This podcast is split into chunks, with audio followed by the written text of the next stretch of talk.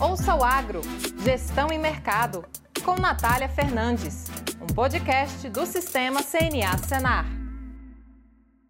Olá, esse é mais um episódio do podcast Ouço Agro, Gestão e Mercado, seu podcast sobre mercados agropecuários e gestão de custos e riscos de preços em negócios rurais. No episódio de hoje a gente vai falar sobre China, sobre a recuperação econômica e os protestos que estão acontecendo lá. O agro pode ser afetado? Eu sou a Natália Fernandes, coordenadora do Núcleo de Inteligência de Mercado da CNA, e nosso convidado de hoje é o José Mário Antunes. Ele que é representante da CNA na China e atua para conhecer a realidade local lá é, do país e permitir a ampliação do acesso aos produtos brasileiros. Seja bem-vindo, José Mário.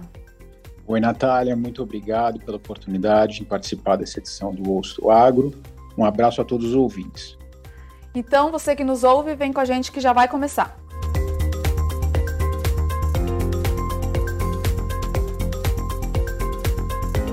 Josemar, estamos aqui hoje falando sobre China, é, que é um dos principais parceiros comerciais do Brasil, tanto na exportação quanto na importação de alguns produtos ou insumos. Então, realmente é uma pauta de interesse do agro brasileiro que afeta o produtor brasileiro.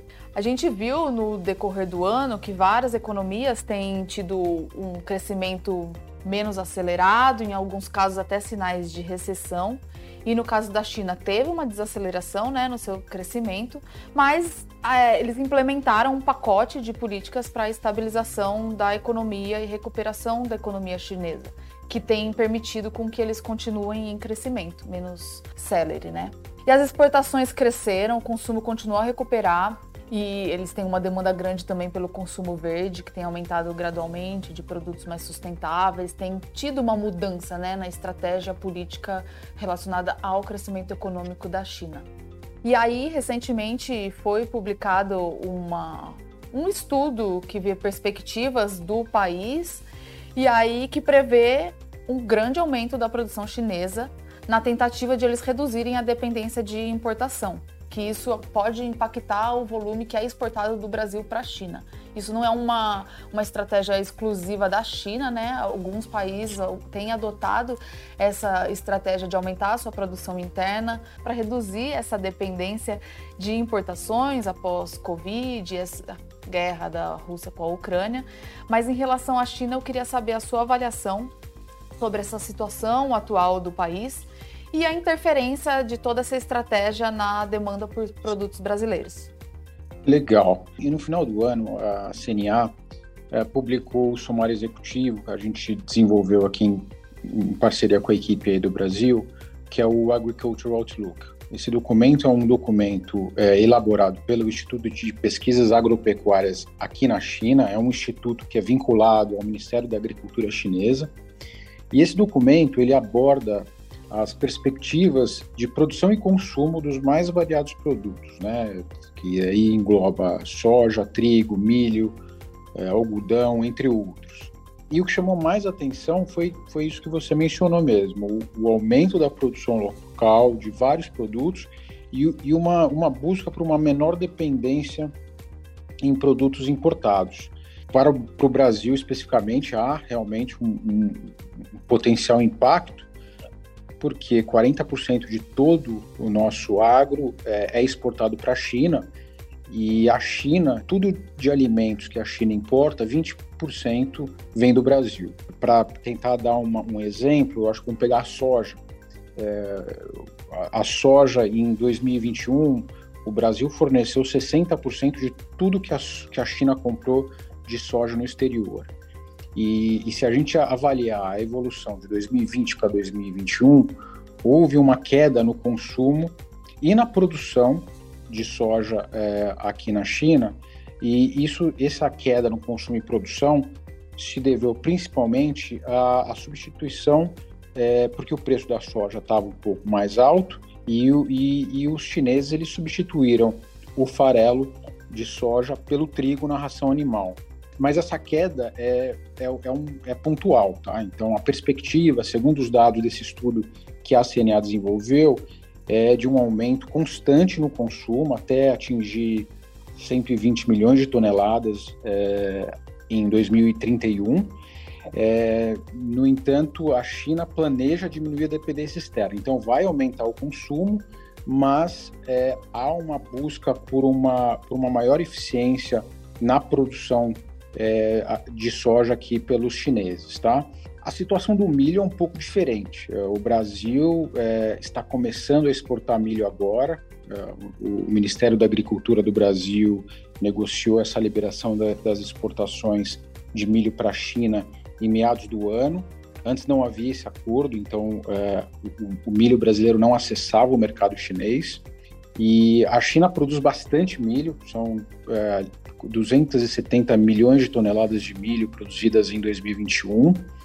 E assim como a soja, é, houve uma substituição é, é, por trigo, porque trigo é, é, uma das, das culturas aqui que os chineses têm mais estocadas. Então, é, é, houve uma, uma queda é, pequena aí no, no, na demanda. É, essa perspectiva de queda, os, os, com essa perspectiva, né, os, os, produtores eles seguraram um pouco o pé na produção e, e houve um, um, um, grande aumento nas importações de milho é, de, em 2021 com relação a 2020. E, e a situação é, pode representar uma grande oportunidade para o Brasil, é, porque os principais fornecedores de milho para a China são Ucrânia e Estados Unidos. É, como você mencionou já no começo, a questão da Ucrânia é, afeta também a questão e pode gerar algumas oportunidades, é, porque a, a, Ucrânia, o milho da Ucrânia, é praticamente 30% de todo o milho é, importado pela China vinha da Ucrânia, uhum. o restante 70% era dos Estados Unidos. Então, esse conflito ele pode ter gerado algumas oportunidades e com essa por quê? Porque há da China a preocupação em garantir a segurança alimentar e então eles estão é, buscando esses novos fornecedores e o Brasil se coloca aí como é, um, um fornecedor potencial.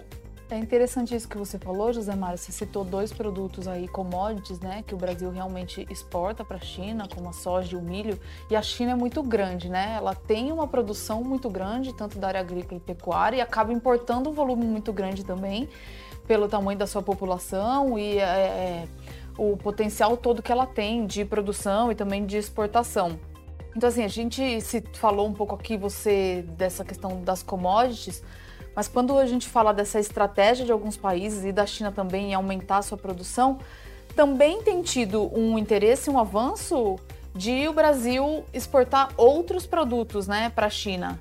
E acredito que, frente a todo esse cenário que eu descrevi aqui, da mudança de estratégia de todos os países, pode também gerar uma oportunidade para a entrada de outros produtos é, na China, como o caso de café ou outros produtos de valor agregado, ou que a China venha reconhecer como, como verdes, né? Que tem sido uma demanda. Como que você avalia esse ponto?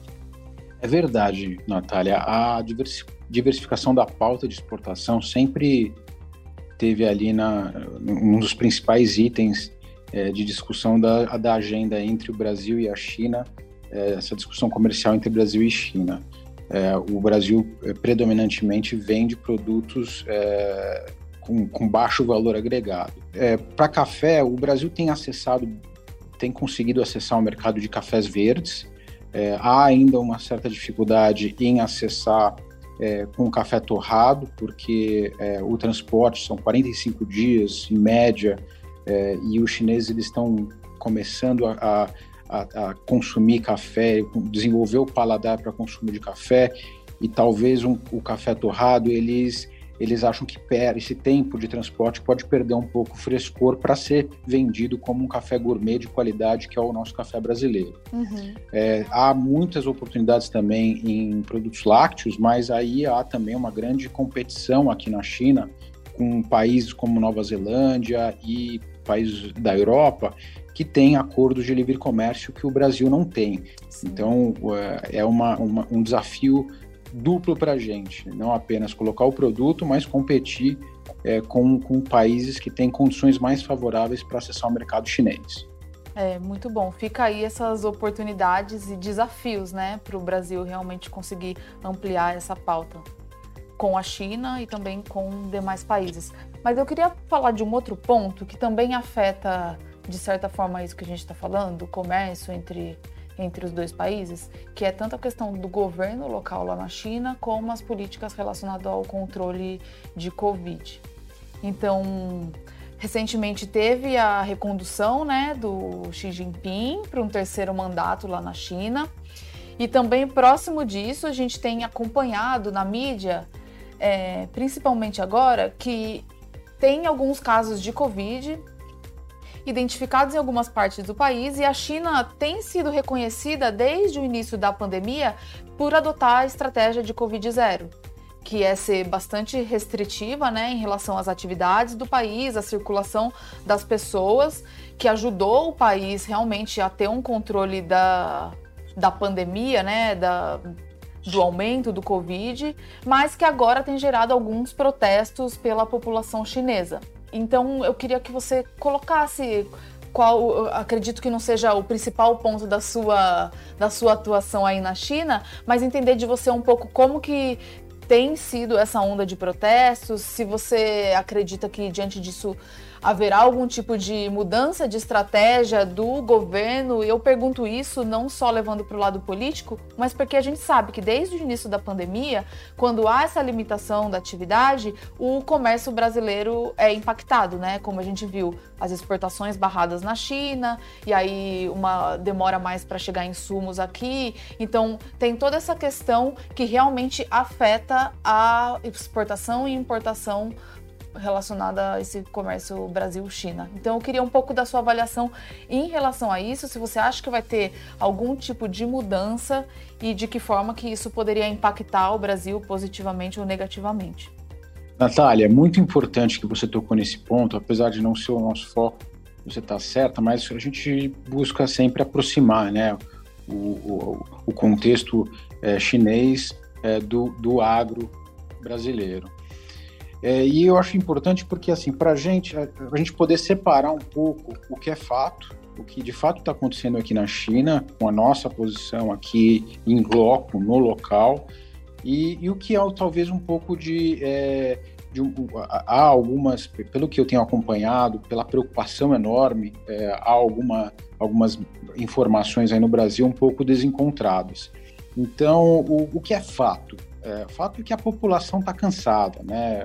A política Covid-0 que a China implementou, ela não quer evitar mortes, ela quer evitar é, transmissão. Então, é, se tem uma pessoa com, com, com Covid, já, já é uma preocupação muito grande. Isso é uma coisa que eles, eles querem, ainda mais com a chegada da Omicron, que tem um, uma alta transmissibilidade, uhum.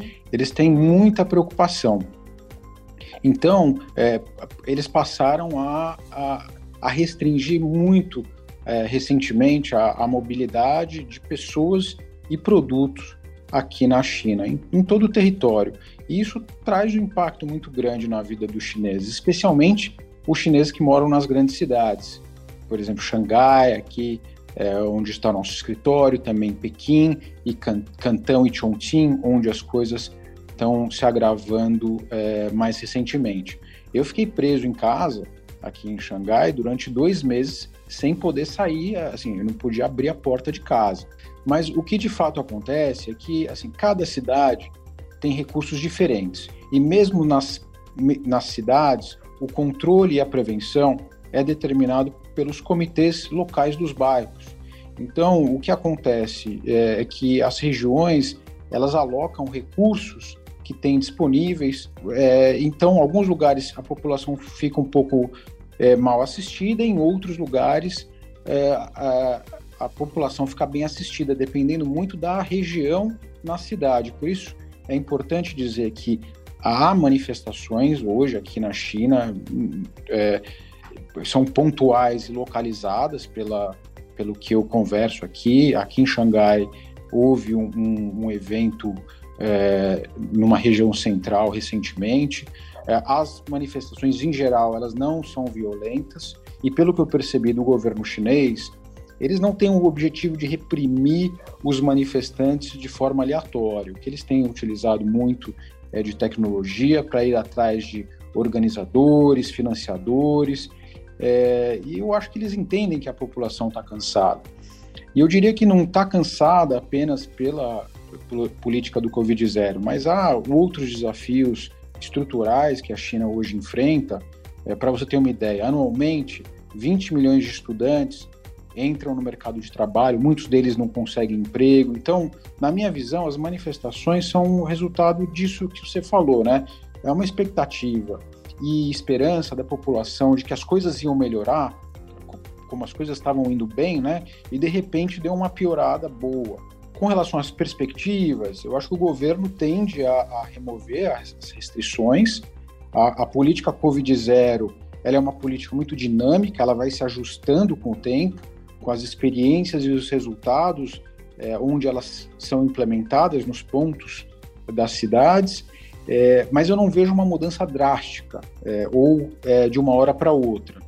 A nossa expectativa aqui do escritório da CNA é que é, as autoridades devem esperar o inverno passar, porque o inverno aqui as transmissões elas aumentam e daí eles vão é, flexibilizar assim de forma é, contínua é, para que não, teja, não tenha preocupação dessa, do, da Omicron se espalhar aqui de forma é, descontrolada. Uhum. O impacto para o Brasil, como você bem mencionou, é grande porque os empresários eles não podem viajar à China sem terem que cumprir é, pelo menos oito dias hoje de quarentena fechada. E dadas as peculiaridades né, do, do modelo de negócios com chineses, o contato pessoal é muito importante. Além disso, há uma queda também nas viagens, reuniões, consumo interno, isso afeta a economia como um todo. É, você mencionou no, no, no, começo a perspectiva de crescimento do PIB para esse ano é de 3,5%, metade do, é, do crescimento de, do ano passado, que foi de 8%, é, mas esses 3,5% é ainda acima da média mundial. É, e, assim, é, a gente acredita que aqui que a China, depois que conseguir resolver essa questão, deve retomar com bastante força. E essa, essa retomada da China tende a puxar a economia mundial é, fora de um, de um processo é, de recessão. Uhum. Para quem nos ouve, é muito importante essa perspectiva que você deu, porque realmente como você mencionou, afeta o agro, né? E é importante para as decisões aqui internas ter uma noção de se a situação vai ficar um pouco mais estável, com uma perspectiva de crescimento e de exportação, de ampliação, de exportação, ou ao menos manutenção, a não redução. Tudo isso é bastante estratégico para o Brasil. Então, realmente é positivo. Eu, vou, eu quero entrar num outro assunto agora, que é não é de agora, que é a questão energética da China, algo também bastante relevante. Por conta do conflito entre Rússia e Ucrânia, este ano a gente viu um agravamento e, um, e uma valorização muito grande de fertilizantes no mercado. Mas é importante a gente ressaltar, a gente já falou isso em outros episódios, que a gente vinha de uma alta de fertilizantes de 2021 que estava relacionada à restrição de oferta não só na Rússia, mas na China também, que é um exportador de fertilizantes para o Brasil e ocorreu um incremento também em alguns defensivos. Tudo isso por conta de uma restrição de oferta em matérias-primas para a produção desses insumos e também a crise energética que a China vivenciava, vivencia. E aí, diante disso, eu queria saber a sua avaliação em relação a como tem sido a situação energética. A gente já viu alguns relatos de que a China, que tinha restringido a exportação de fertilizantes, pensa em retomar é, a normalidade das exportações. Eu queria saber a sua avaliação em relação a essa situação energética atualmente e se você vê uma perspectiva positiva em relação à normalização desse comércio desses insumos que eu citei.